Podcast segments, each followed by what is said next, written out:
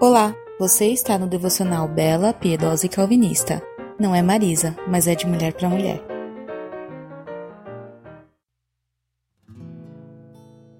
Quem se ira facilmente promove brigas, mas quem tem paciência acalma a discussão.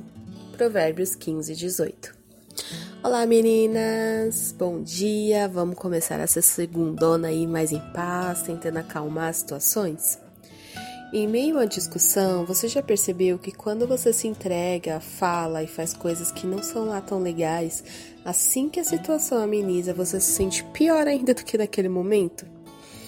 Isso é porque você está se sentindo culpada, e a culpa vem muito de algo que você sabe que fez de errado, e isso nem sempre tem a ver se a outra pessoa tem culpa na história ou não. Você esquece do outro, e sim você foca naquilo que você sabe que fez de cabeça quente.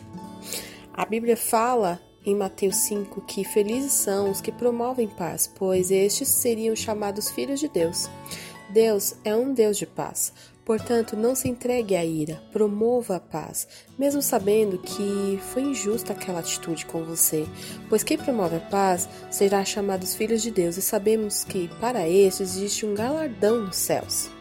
Até a próxima quarta-feira. Beijos e até lá!